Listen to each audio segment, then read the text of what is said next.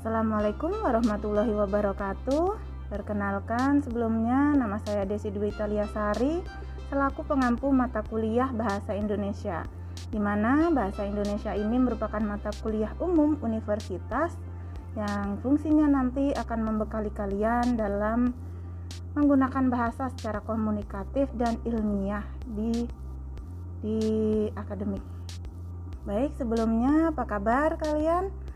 Semoga dalam keadaan sehat walafiat dan semangat dalam mengikuti perkuliahan kita kali ini.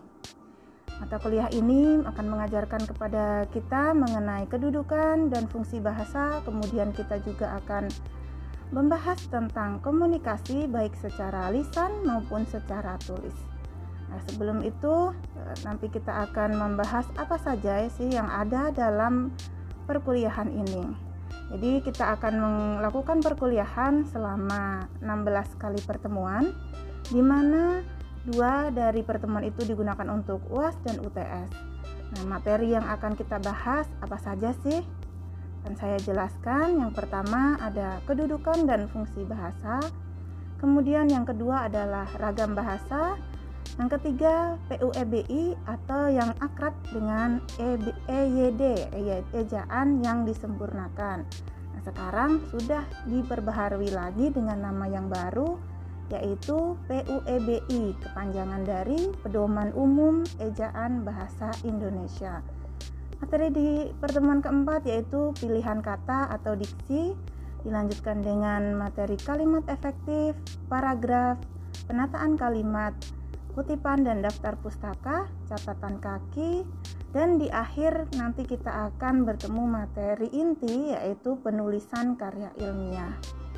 Oke, saya kira untuk hari ini kita bahas dulu tentang materi bahasa.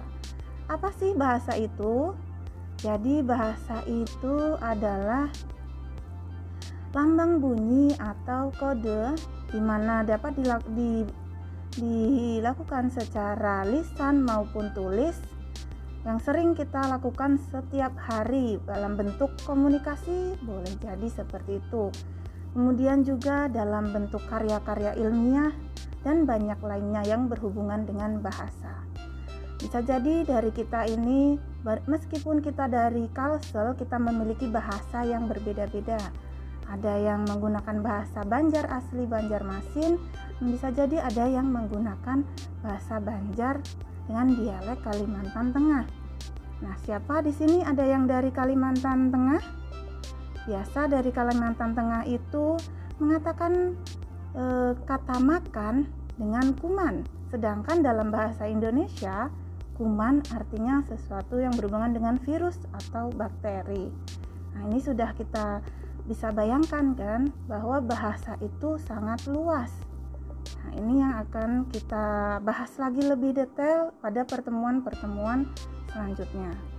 Nah, saya kira untuk hari ini kita membahas tentang hakikat bahasa terlebih dahulu. Silahkan kalian mencari teori-teori mengenai hakikat bahasa yang kemudian akan kita bahas nanti di pertemuan selanjutnya. Akhir kata, wassalamualaikum warahmatullahi wabarakatuh.